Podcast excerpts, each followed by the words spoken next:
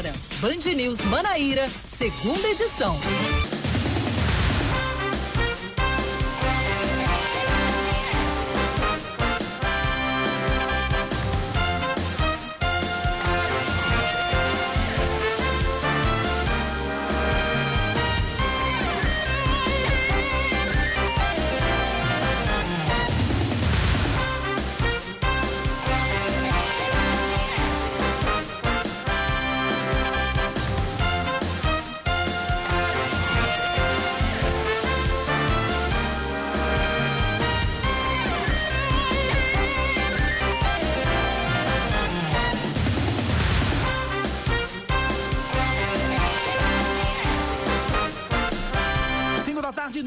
Minutos em João Pessoa, 5 e 9 na Paraíba. Está começando mais um Band News Manaíra, segunda edição. Boa tarde para você que está ligado durante toda esta quinta-feira, não, quarta-feira, dia 10, 10 de junho de 2020, aqui na sua Band News FM Manaíra em 103,3 MHz no seu rádio, no site bandnewsfm.com.br e no aplicativo Band Rádios que você baixa de graça na lojinha de aplicativos do seu smartphone. Portanto, sem demora, vamos aos destaques de hoje.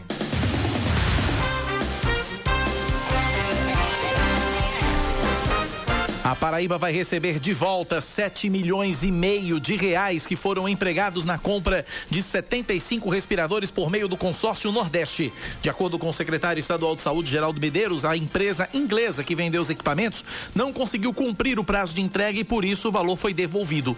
O dinheiro vai ser depositado no Fundo Estadual de Saúde, no entanto, o secretário não informou se esse dinheiro, se o recurso vai ser investido na compra de equipamentos. Sobe para sete o número de idosos que moravam na sede da Aspan, em João Pessoa, que morreram em decorrência da Covid-19. Em nota, a entidade informa que a vítima foi uma idosa de 77 anos que estava internada no Hospital Metropolitano em Santa Rita desde o último dia 2. Outras seis idosas que moravam no local morreram por causa da doença. O prefeito de Santa Rita, Emerson Panta, anunciou hoje o início do processo de flexibilização das atividades comerciais no município a partir da próxima segunda-feira. De acordo com o gestor, vai ser liberada a abertura do consórcio, ou melhor, do comércio não essencial, das sete da manhã à uma da tarde. Também a partir de segunda-feira retornam as atividades da construção civil. Já os mercados públicos e as feiras livres permanecem fechadas às segundas e terças-feiras, das sete da manhã à uma da tarde. O Ministério Público da Paraíba emite nota técnica aos promotores de justiça para que eles acompanhem mais de perto como está sendo feita a testagem dos pacientes com suspeita de Covid-19 nos municípios. De acordo com o coordenador do Centro de Apoio Operacional às Promotorias de Justiça da Saúde, promotor Ranieri Dantas, o objetivo é averiguar e fortalecer o atendimento precoce aos pacientes com coronavírus na Paraíba. O promotor destacou a necessidade de se acompanhar se os pacientes estão tendo acesso aos medicamentos prescritos pelos médicos para tratamento da Covid-19. Uma eventual segunda onda da pandemia do coronavírus no Brasil pode levar a uma queda de até 9,1% do produto interno bruto do país. A afirmação é da Organização para a Cooperação e Desenvolvimento Econômico, que acredita neste momento em uma retração de 7,4% neste ano. A entidade divulgou hoje um relatório ainda apontando ainda que a economia brasileira foi atingida justamente no momento em que se recuperava de uma longa recessão. Para o ano que vem, a estimativa é de que o PIB cresça 4,2% mas no caso de uma segunda onda, a aceleração seria de 2,4%. O tenista Roger Federer anuncia que vai continuar afastado do circuito até 2021, depois de ser submetido a uma cirurgia no joelho direito. O suíço de 38 anos passou por uma segunda artroscopia há algumas semanas, depois de ser submetido a uma cirurgia similar em fevereiro. Em 2020, Federer disputou apenas um torneio, o Aberto da Austrália, e foi eliminado nas semifinais pelo sérvio Novak Djokovic, que conquistou o título. 5 e 12 na Paraíba.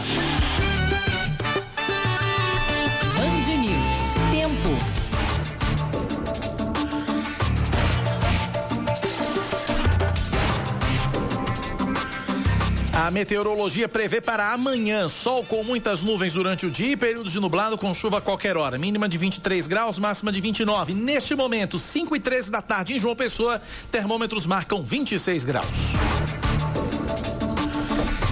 Na Rainha da Borborema, previsão para amanhã é de sol entre nuvens pela manhã, pancadas de chuva à tarde, tempo aberto à noite, mínima de 18 graus, máxima de 28. Na Rainha da Borborema, agora, Campina Grande, termômetros marcam 22 graus, 5 e 13. 9911-9207 é o nosso WhatsApp, é o WhatsApp da Band News FM, 9911-9207. Agradecendo aqui o Zezinho do Varador, um abraço para você, Zezinho. E um ouvinte manda informação de trânsito pra gente. Vamos colocar a vinheta seu caminho. Trânsito complicado na BR-230, sentido João Pessoa Cabedelo, por causa de um acidente envolvendo uma moto. Isso antes da alça da Beira Rio, sentido João Pessoa Cabedelo. Ouvinte final do telefone 0047 é quem nos manda a informação. Muito obrigado pela informação, pela participação aqui na Band News FM. Você pode também participar com a gente. 9911 9207 9911 9207. 5 e 14 na Paraíba, 5 da tarde mais 14 minutos. Este é o Band News Manaíra, segunda edição. Hoje, excepcionalmente comigo, Cacá Barbosa, até às seis. E a gente é, vai começar esse jornal chamando a sua atenção, porque deve acontecer nesta madrugada o primeiro transplante de órgãos após o início da pandemia de coronavírus. Transplantes de fígado e rim que devem ser realizados em um hospital particular aqui em João Pessoa. Eu estou na linha com a Rafaela Carvalho, ela é chefe do Núcleo de Ações Estratégicas da Central de Transplante da Paraíba. Rafaela, bom dia, boa tarde, aliás, seja bem-vinda à Band News FM Manaíra. Desculpa, bom dia, porque meu horário é pela manhã, eu tô aqui à tarde por acaso hoje, mas bom dia, Rafaela, obrigado por ter aceito o nosso convite boa tarde a todos os ouvintes. É com enorme prazer que a gente vem diante de um cenário tão desafiador trazer boas notícias. Pois é, excelentes notícias. É, um fígado e um rim que vão ser transplantados, quem é que vai receber esses órgãos? São homens, são mulheres? O que é que dá pra gente dizer a respeito dos receptores é. desses órgãos? Isso, é Cacá, não é? Exatamente, ao seu dispor. É, Cacá, é, vão ser vai ser realizado transplante de multiórgãos. Ser, serão um fígado e, dois, e os dois rins. Fígado será para um sexo masculino, 67 anos, paraibano. É, um rim será para sexo feminino, 52 anos, residente de, do, da cidade de Souza. E o outro será sexo masculino, 58 anos, de Campina Grande. Então, um fígado e dois rins, são três pessoas que vão ser e... beneficiadas, então. Perfeitamente. Maravilha. Ô, ô, Rafaela, me fale uma coisa. É, é uma, é uma fila que existe. Eu queria que você explicasse para o nosso ouvinte qual é o critério para se receber esse, esse, esses órgãos. É uma fila que existe, é uma fila de espera e tem a questão da compatibilidade também. Queria que você explicasse para a gente, Rafaela, por gentileza. É. Então vamos lá. No requisito transplante é algo muito complexo.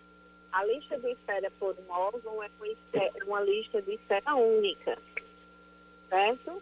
Então, hoje no nosso estado, a nossa maior é, lista de espera de, de órgão é, é de rins. A gente fez um trabalho, o Estado da Paraíba, Central de Transplante, fez um, fez um trabalho muito bom no ano 2019 e no início desse ano, onde nós conseguimos gerar até a lista de transplante de coração, né? Após 10 anos, nós realizamos o primeiro transplante de coração. É, conseguimos diminuir muito a lista de espera de fígado. Mas, diante dessa pandemia, houve essas limitações. E hoje a lista de espera, quem lidera é o, a espera de rins. Pessoas estão esperando por um rim hoje aqui na Paraíba, Rafaela? Você tem esse número? É, mais de 300 pessoas. Caramba, é muita gente. É muita é gente. Muita gente. Então é uma lista é. única, é isso? É uma fila única? Então, qual, todos, por exemplo, a pessoa que entra, que precisa de um coração, que precisa de uma córnea, que precisa de um rim, que precisa de um fígado, é tudo numa fila só? Não, é uma fila de cada estado, né? São, é realizado. Tá, por estado, mas é, é, uma fila, é uma fila independente do órgão, não é uma fila para coração, não é uma fila para rim, não é, é, Não, sim, tem a lista para cada órgão específico. Hum, entendi. Tem sim. Entendi. Agora, é, esses transplantes, então, nós, tem, nós temos aí transplante de fígado e rim. Os outros transplantes, transplantes de córnea, transplantes de outros órgãos, eles, eles vão ser realizados? Como é que está essa questão? Ou, ou, ou não? Estão esperando pra, por isso? Explica pra gente. Vamos lá. É, hoje, no estado da Paraíba, nós temos o primeiro hospital 100% SUS, que é credenciado hospital transplantador, que é o Hospital Metropolitano. Então, o Hospital Metropolitano hoje tem uma infraestrutura magnífica, será o quinto hospital a realizar transplante cardíaco pediátrico. Certo. E isso é um, um, um ganho muito grande, Cacá, porque muitas crianças iam para outros estados para fazerem transplante de coração. Então, hoje no nosso estado, a gente tem tanto um serviço que atende, que é privado, mas que a parte de, de transplante funciona como SUS, como uhum. a gente tem hoje um hospital que é referência em cardiologia e se tornou um hospital transplantador, que é um hospital 100% SUS, e isso é um ganho enorme. Por que não voltamos às atividades de coração agora, né? O transplante de coração. Porque a gente achou prudente esperar um pouco, ver como é que a gente vai se comportar, como é que as doações irão prosseguir, porque se trata também de um procedimento muito delicado. Mas eu posso adiantar que hoje a gente não tem ninguém na lista de espera por um coração. Coisa boa. Então isso nos mantém, é, isso é uma notícia boa. Então dá tempo para a gente começar a trabalhar e nos preparar melhor para esse momento. Córnea, sim, nós vamos voltar muito em breve. A gente já está nos organizando, vamos nos reunir com a equipe de, que, que realiza esse procedimento, entrar numa discussão para a gente iniciar também essas atividades. Agora, naturalmente, como estamos vivendo um período de pandemia, os cuidados para um transplante como a gente vai, vai ter é, nessa madrugada, para três transplantes, acho que os, os cuidados estão sendo multiplicados por 10 aí, não são? Ah, você não imagina. É, foi feita toda uma reorganização, é, tanto da parte da equipe de transplante como da equipe da central de transplante. Então, a partir do momento que é identificado o potencial doador, ele é assistido somente pela equipe da central de transplante e ela fica acompanhando esse potencial doador durante todo esse período até o momento do, da retirada do órgão, para que não, não ocorra nenhum assim é, é, contaminação cruzada a partir de outros profissionais. Então a gente filtra a equipe para atender e assistir só aquele potencial doador. Existe também um cuidado com quem irá receber esse órgão, né? A gente vai testar o, o, o potencial doador, efeito suave nasal, teste rápido, tomografia, enfim. Tudo que, que garantir maior segurança relacionada ao coronavírus. Do mesmo jeito, está tendo, nós estamos é, tendo esse cuidado com o receptor, quem vai receber esse órgão. Entendi. Então, ele também vai passar por uma bateria de exames suaves, teste rápido, para poder estar apto a receber esse órgão. Muito bem. Então, desejo sorte a toda a equipe. Conversei com a Muito Rafaela obrigada. Carvalho, chefe do Núcleo de Ações Estratégicas da Central Transplante na Paraíba. Torço por vocês para que vocês tenham um trabalho bem sucedido e torço pelos pacientes aí que devem ter uma nova vida a partir de hoje. Obrigado, Rafaela. Um abraço para você e a toda a equipe. Parabéns. E tenha um bom final de tarde. Muito obrigado, Rafaela, para você também. 5 da tarde, mais 22 minutos da Paraíba. Excelente notícia, hein? 5 e 22 Vamos pro intervalo. A gente volta já já. Você está ouvindo Band News Manaíra, segunda edição.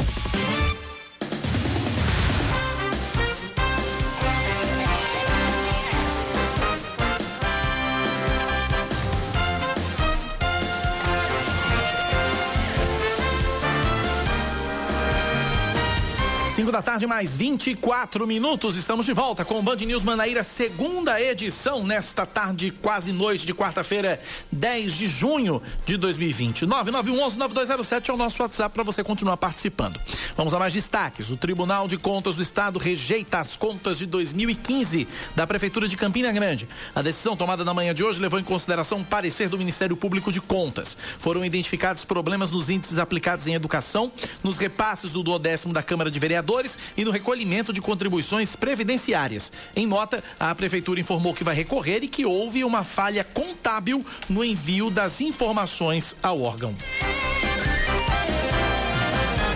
O Ministério Público da Paraíba recomenda a pelo menos 16 prefeituras paraibanas a proibição de fogueiras e fogos de artifício durante as festas juninas deste ano por causa do avanço dos casos de coronavírus no estado.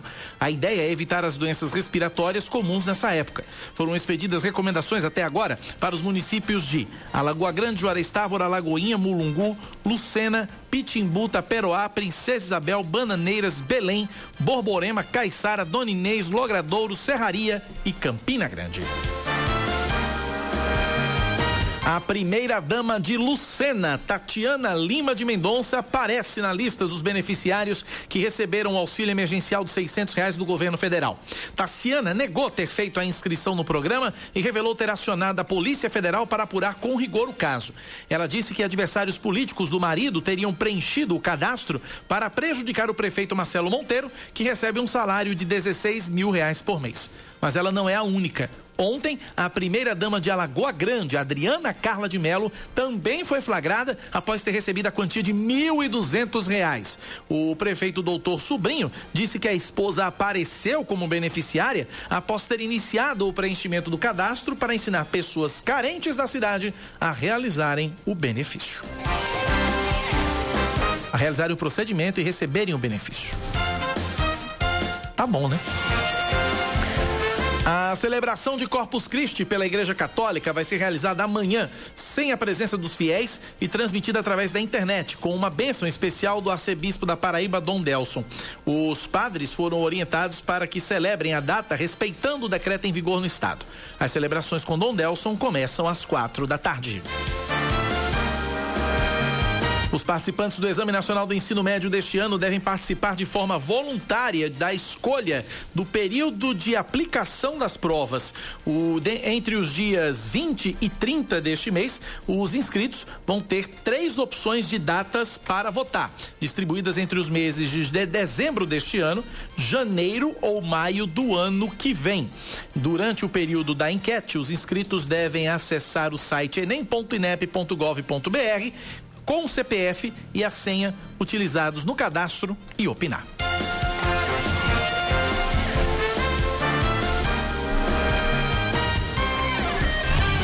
O lutador Mike Tyson recusa uma proposta de 18 milhões de dólares, ou seja, 88 milhões de reais, para lutar com o brasileiro Vanderlei Silva. A informação é do jornal espanhol Marca. De acordo com a publicação, o treinador de Tyson, também brasileiro Rafael Cordeiro, disse que o americano não estaria preparado para lutar sem luvas.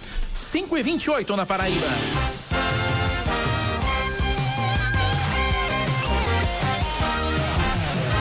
9911-9207 é o nosso WhatsApp, 9911-9207.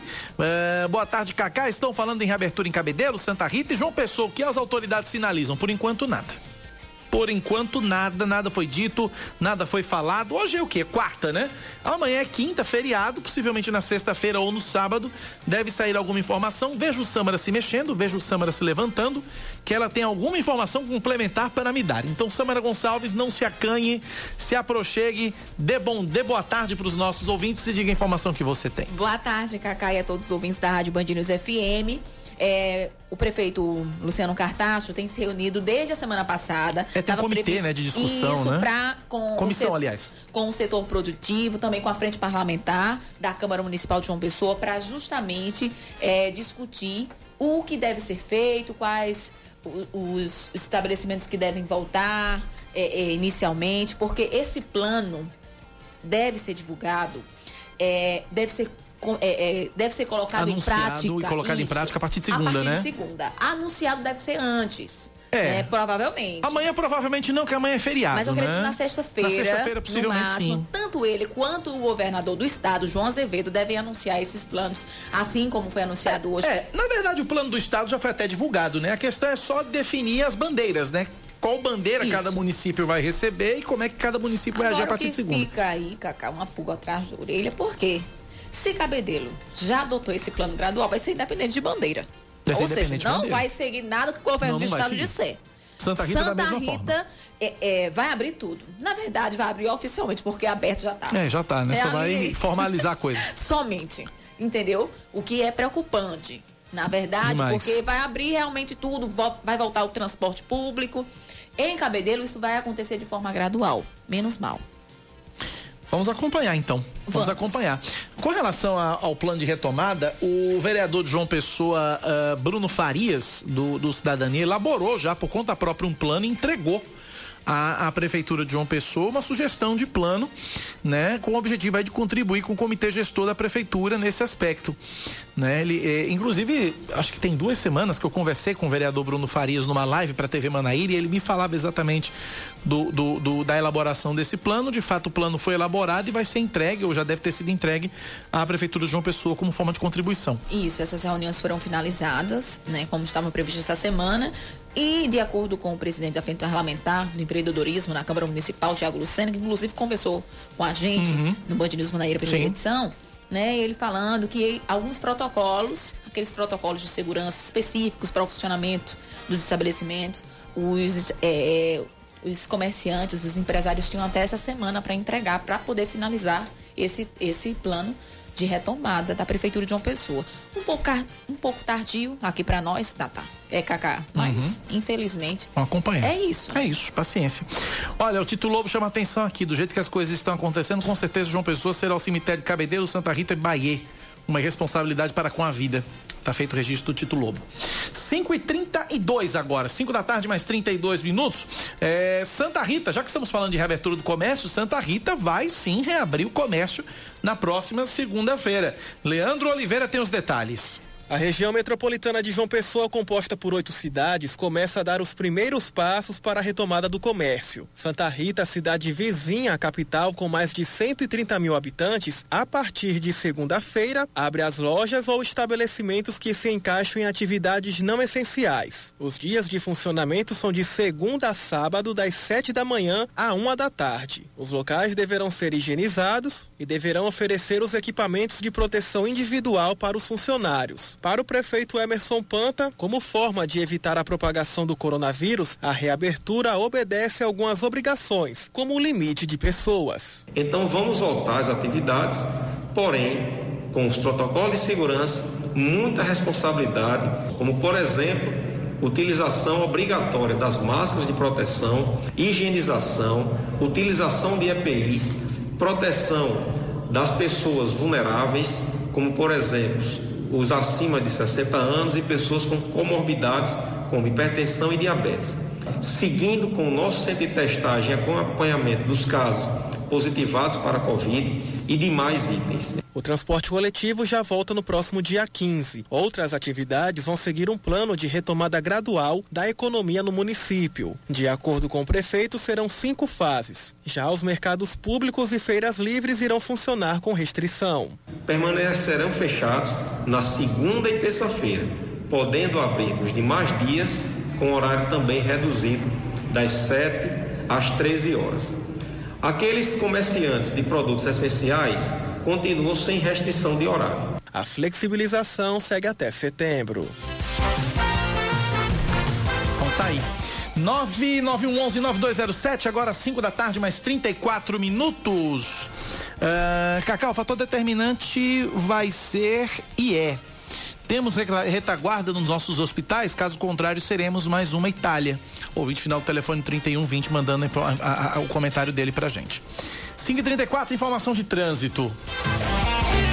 Seu caminho. Acidente na BR, na BR 230, quilômetro 85, sentido Campina Grande, João, é, sentido Campina Grande, João Pessoa, próximo ao Cajá. Condutor perdeu o controle do automóvel, saiu da pista e capotou. e parou dentro de um açude. Duas vítimas, lesões leves. Informação da Polícia Rodoviária Federal. 5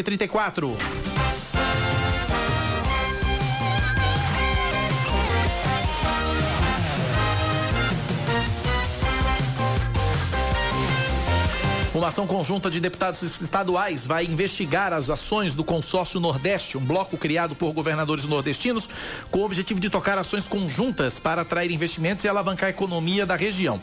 O motivo foi a compra de 300 respiradores para pacientes com Covid-19 da empresa Hempcare. Cada unidade custou 160 mil reais. O pagamento foi antecipado e os aparelhos deveriam ter sido entregues em abril, mas nunca chegaram. Nós trouxemos a informação mais cedo que o valor, inclusive, foi devolvido. A Polícia Civil da Bahia foi acionada pelo consórcio. De acordo com as investigações, os estados nordestinos caíram num golpe. Por causa dessa compra atropelada, 26 parlamentares do Democratas, PSL, PTB, PSDB, MDB, PSC, PSB, PV, Solidariedade e Cidadania criaram uma comissão interestadual e assinaram uma carta de intenções cobrando transparência nas ações do grupo relacionadas à pandemia. O deputado estadual paraibano Ranieri Paulino, do MDB, integra essa comissão e falou com a gente sobre isso. Nos reunimos para formarmos também é, um consórcio. Essa é diferente porque não há nenhum custo para o erário público, para justamente estar acompanhando essa comissão parlamentar interestadual, as ações, as movimentações, as compras, tá? Do consórcio Nordeste. É, encontramos várias dificuldades, inclusive não existe no portal da transparência né, a atuação e compras pelo consórcio Nordeste, tá? inclusive como as atas né, das últimas reuniões. Ainda de acordo com Ranieri Paulino, os parlamentares pretendem realizar uma sessão especial com a presença do governador da Bahia, Rui Costa. 5 e 36 agora na Paraíba. Seus filhos com Roseli Saião e Thaís Dias. Oferecimento Cultura Inglesa. Uma escolha para toda a vida.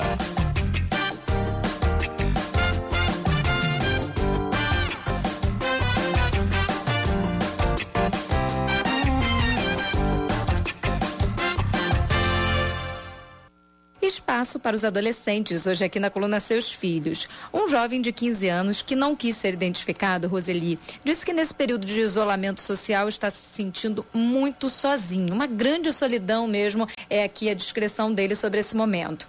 Mesmo com os encontros virtuais, ele fala: olha, nada está tapando esse buraco. Os pais estão em casa, mas eles não têm uma grande conexão, apesar de manterem uma relação respeitosa e sem brigas. Ele falou: como é que eu lido com isso? Ah, não é fácil, né, para adolescente a gente já comentou algumas vezes aqui, é o momento de estar com a turma, de estar com os colegas, de fazer tanta coisa junto, de mudar um pouco de vida. E aí os adolescentes estão assim, né? Como ele, sozinhos com a família, mas sozinhos em termos de pares, né? De pessoas que pensam é, de modo semelhante, que têm os mesmos anseios, os mesmos sonhos, ou sonhos diferentes, mas sonhos. Então não é fácil mesmo. A melhor coisa que você tem a fazer, meu caro, é, é buscar atividades que te deixem um pouco menos sozinho. Você sabe que leitura faz isso, né? A gente está sozinho, mas parece que a gente está com todos aqueles personagens do livro e a gente se identifica ora com um, ora com o outro. Então, se você gosta de ler, mesmo se você não gosta, tenta, né? É porque pode ser uma boa companhia. E assim, filmes, né, jogos com seus colegas é, à distância, pode ser que tudo isso ajude você. Agora, tentar entender o que está acontecendo com você, não assim apenas com você, mas com todo mundo, também provoca um pouco de empatia, né? E daí você vai se sentir menos solitário, já que muitos jovens como você estão aí também sozinhos com a família em casa. E se você não quiser se sentir sozinho, quiser interagir aqui com a coluna Seus Filhos, fique à vontade. O nosso e-mail é seusfilhos@bandnewsfm.com.br, seusfilhos@bandnewsfm.com.br. Você está ouvindo Band News Manaíra, segunda edição. 5 da tarde, 42 minutos agora, 5 e 42 mais destaques para você. A Promotoria de Justiça de Caporã recomenda aos prefeitos de Caporã e Pitimbu, no litoral sul da Paraíba, providências em relação ao fluxo no serviço público de sepultamento em razão da pandemia do coronavírus. De acordo com a promotora Miriam Vasconcelos, embora não tenha sido registrado até o momento nenhum óbito pela Covid-19 nos dois municípios, a recomendação tem caráter preventivo e visa evitar o colapso nos serviços funerários e nos. A promotora também esclareceu que em situações de calamidade pública compete ao município intervir nos cemitérios públicos e privados e enfatizou que velórios e funerais de pacientes confirmados com sus ou com suspeita da doença não são recomendados devido ao risco de contágio.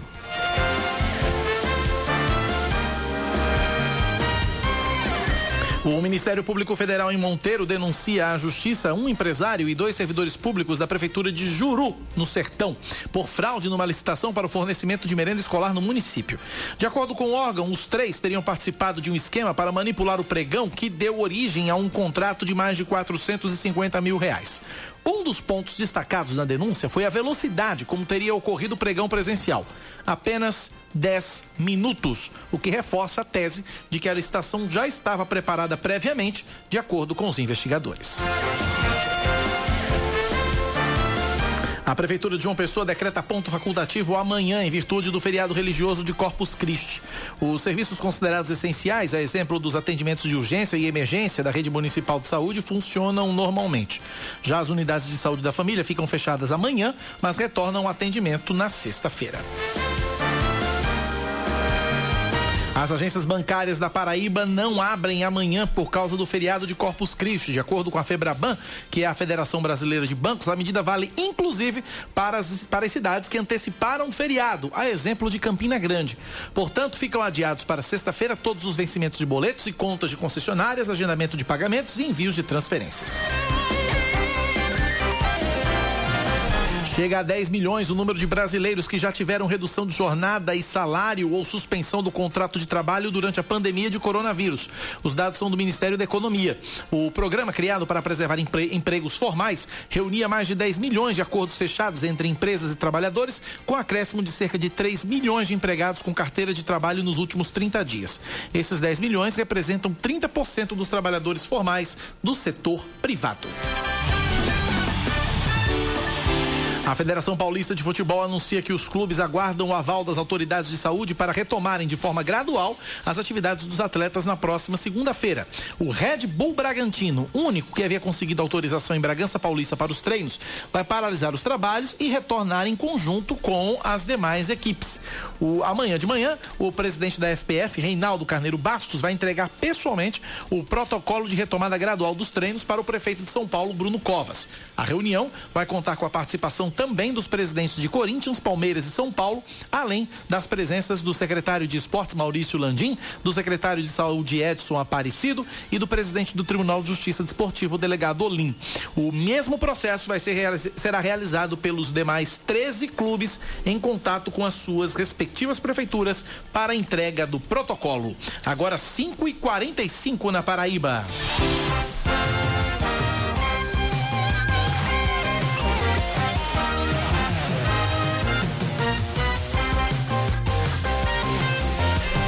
Mais de 10 milhões de brasileiros ainda esperam os 600 reais do auxílio emergencial. Fábio França de São Paulo tem os detalhes. Parece até reportagem repetida, mas não é. O auxílio, que era para ser emergencial, ainda dá dor de cabeça para muitos brasileiros. Uma, duas, três vezes. Depois de tantas tentativas, a faxineira Marialva Fernandes espera por uma resposta positiva. Os casos dela e do filho permanecem em análise. Eu fiz o pedido do auxílio no primeiro dia que liberaram e demorou por volta de 10, 15 dias para ver a resposta. E deu inconsistência familiar. Aí pediu para que refizesse. Aí novamente deu inconsistência. Já no terceiro, que é o que eu estou esperando agora, que foi feito no dia 15 de maio, e eu espero desde o dia 16, então já é a terceira análise. Vamos voltar no tempo, 7 de abril, mais de dois meses atrás. Foi nesse dia que a Caixa abriu o cadastramento. O Alexandre de Oliveira e a esposa dele correram, mas ainda esperam. É, no final de abril ele voltou o cadastro, como disse que estava errado. Eu refiz o cadastro novamente, estou em análise até agora. Infelizmente, eu não estou conseguindo em resposta da Caixa Econômica. Minha esposa se encontra desempregada também, também deu entrada no auxílio e até agora também está em análise. Não é muito dinheiro não, esses 600 reais não é muito não, mas já me ajudaria muito.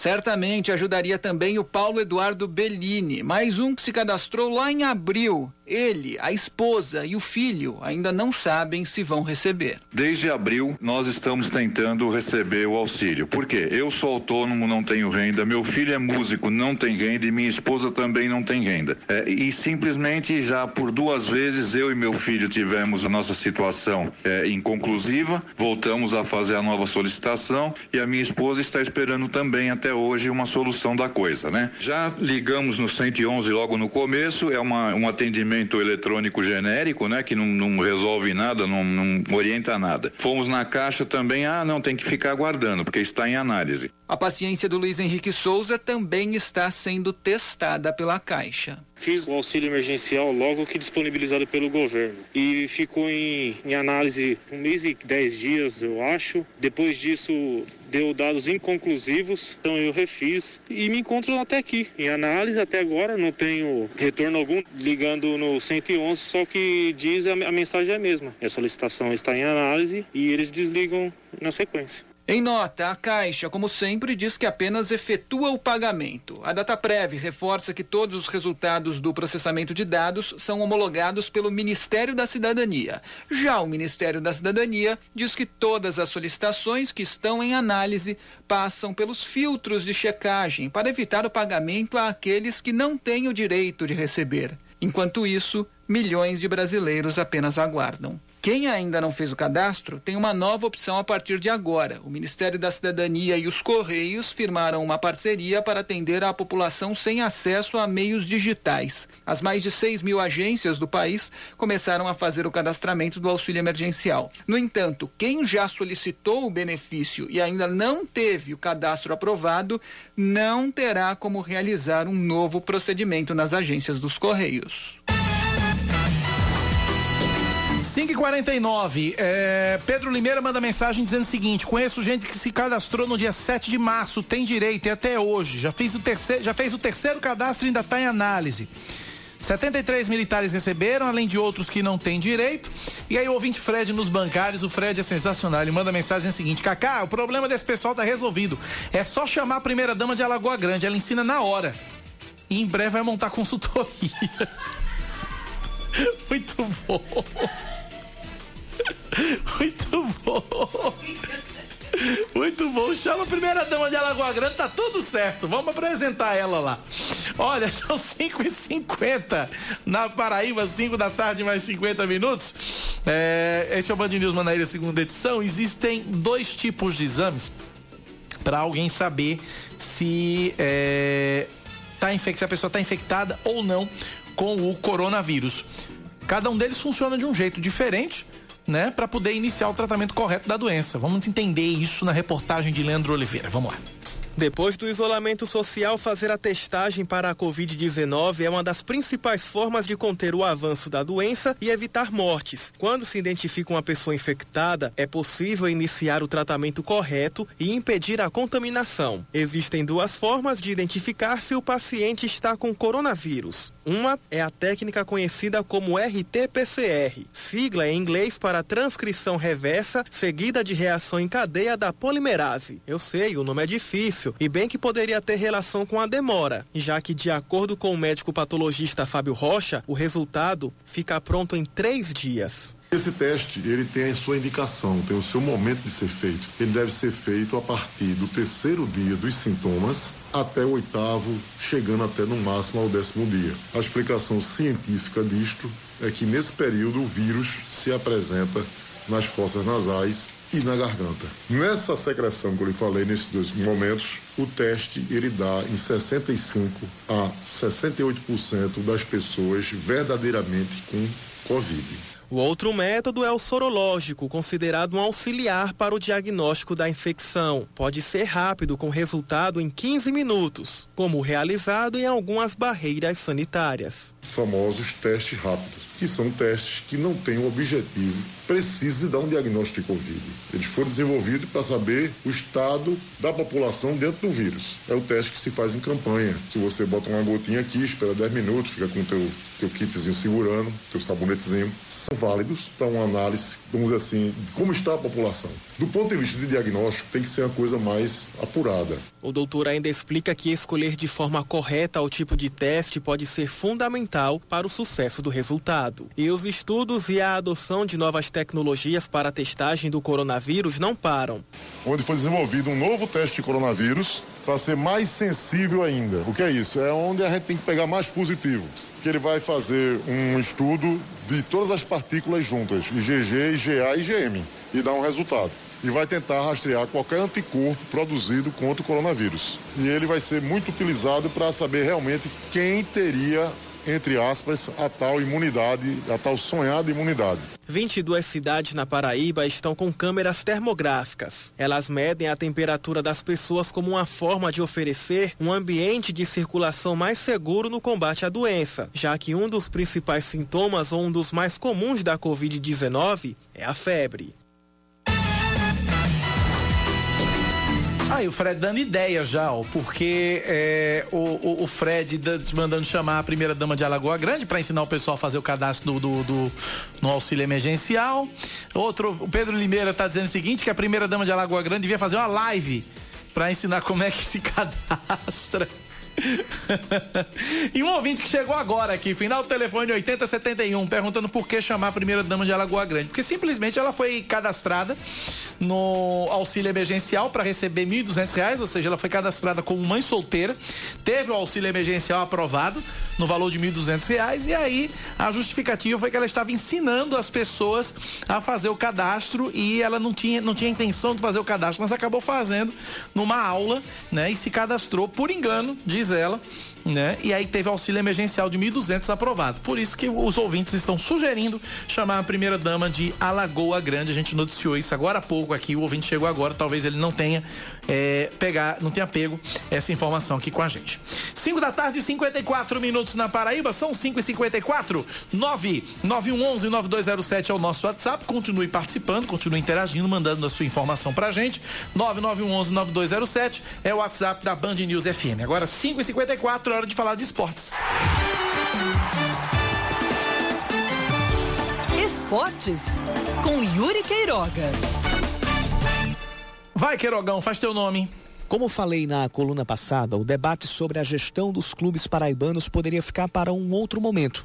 Bem, esse outro momento é agora. Além da pandemia, se chegamos ao ponto de clubes colocarem em dúvida um retorno a campo neste ano, ou pelo menos num curto prazo, é porque financeiramente eles não são sustentáveis em sua grande maioria. E grande maioria de fato. Quem ainda pode se segurar sem verba pública hoje aqui na Paraíba, mas mesmo assim a forceps é o Botafogo e sendo bem generoso, a Perilima e o Atlético de Cajazeiras, quem sabe? Os tradicionais 13 e Campinense não andam bem das pernas financeiramente, especialmente o Campinense.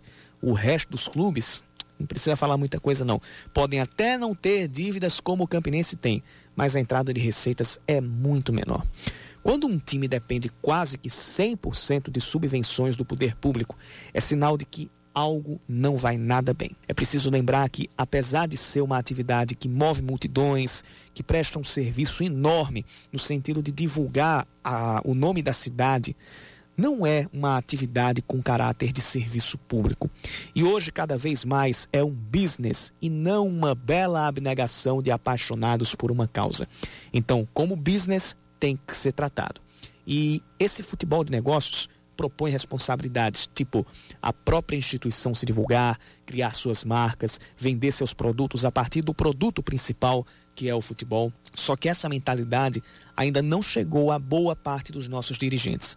Para muitos deles, ainda estamos no futebol da abnegação, do amadorismo, aquele futebol dos anos 80 ou 90. Pior, o clube ainda serve de um trampolim para outras ambições, principalmente políticas ou serve de um passatempo e não é tratado como empreendimento, atividade principal. Isso impacta também na relação com o consumidor, quer dizer, o torcedor. Sim, já que o futebol entrou no mundo dos negócios, a torcida também precisa ser vista como consumidora. E algo só é consumido se for bom, confiável, se promover a interação, a sensação de representatividade, se carregar consigo a defesa de boas ideias, aquilo que pode ser chamado de compliance. Essa palavra e os seus princípios precisam entrar no vocabulário do fazer futebolístico na Paraíba e em grande parte do Brasil não é nem para ontem, é para antes de ontem. É só assim que vem o outro item dessa verve business, os investimentos. Não se pode mais falar em doações, em abnegados, mas sim em investidores, gente que quer ter resultados para agora e depois, tanto dentro de campo quanto nas marcas associadas. Dinheiro no futebol agora chega assim. E mesmo para os grandes clubes que já entenderam essa lógica, a situação é difícil, mas está dando para segurar a onda. Imagine para quem ainda não saiu de quase 40 anos atrás. A pandemia serviu para expor várias fragilidades e eu venho sendo repetitivo ao falar disso. Mas é preciso ser repetitivo para ver se a gente toma noção disso de uma vez por todas e serve muito para o nosso futebol. Nossos clubes sofrem financeiramente não apenas pela complexidade do vírus, mas em primeiro lugar porque eles próprios não são organizados. E como em tudo na vida, existem as leis de sobrevivência e os processos de seleção natural. No futebol business, os clubes que não modernizam a gestão e as ideias e não pensam o esporte como produto, negócio, são os primeiros da fila de candidatos ao fracasso. 5h58 agora, 5 da tarde, mais 58 minutos. É, trazer algumas informações rápidas para você aqui na Band News FM. A primeira delas tem a ver exatamente com a flexibilização das atividades é, de retomada da economia na Paraíba. A informação que eu acabo de receber por parte da Secretaria de Comunicação Institucional do Governo do Estado é que o governador João Azevedo deve anunciar o detalhamento do plano de retomada gradual das atividades econômicas na Paraíba na próxima sexta-feira, também conhecida como depois de amanhã. Eu tô tentando abrir o link aqui que eu acabei de receber. Acabou mesmo, acabou de chegar aqui. E eu tô tentando abrir o link aqui, mas a internet aqui não nos ajuda muito. Eu tenho um minuto para fazer isso, porque vem aí abril. A informação é a seguinte: é, vai ser anunciado sexta-feira o detalhamento da, da, da, matriz de orientação para a retomada gradual da economia.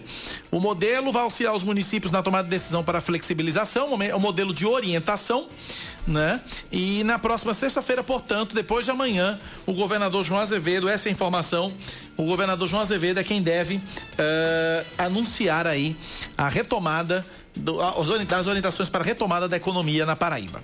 São 5h59, ponto final no Band News Manaíra, segunda edição. Eu continuo por aqui até as 8 e meia da noite. Vem aí Reinaldo Azevedo com o É da Coisa. Um abraço a todos, até amanhã. Você ouviu Band News Manaíra, segunda edição.